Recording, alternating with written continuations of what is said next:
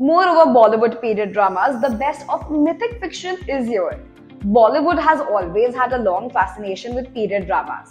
This fascination gave us some of the biggest hits like Padmavat, Bajirao Mastani, Lagaan, Jodha Akbar.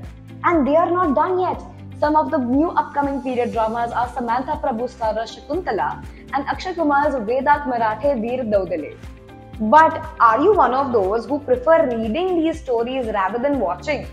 Then here is a list of the most unique period drama books. Number one is The Palace of Illusions by Chitra Banerjee Divakaruni.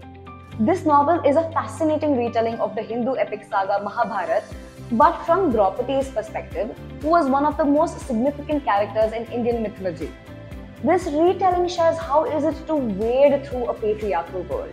Number two is Sita's Sister by Kavita Kané. Now there is so much written about Ram's wife Sita, but very few people know about her sister Urmila.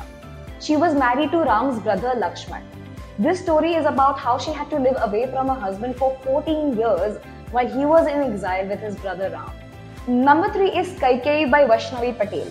Kaikeyi was probably the most misunderstood character in Ramayana. She was the queen who set the epic drama in motion by demanding Ram's exile.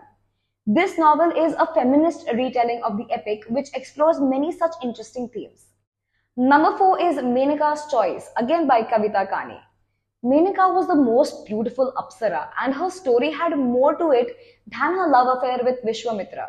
She was fierce, gutsy, brave, all at once, even though she was made to suffer untold and unnecessary grief. And the last one on number 5 is Prem Purana by Usha Narayan. This book is a compilation of a few mythological love stories that feature devas, asuras, kings, and nymphs. The novel focuses on how their love undergoes several trials and many unexpected twists.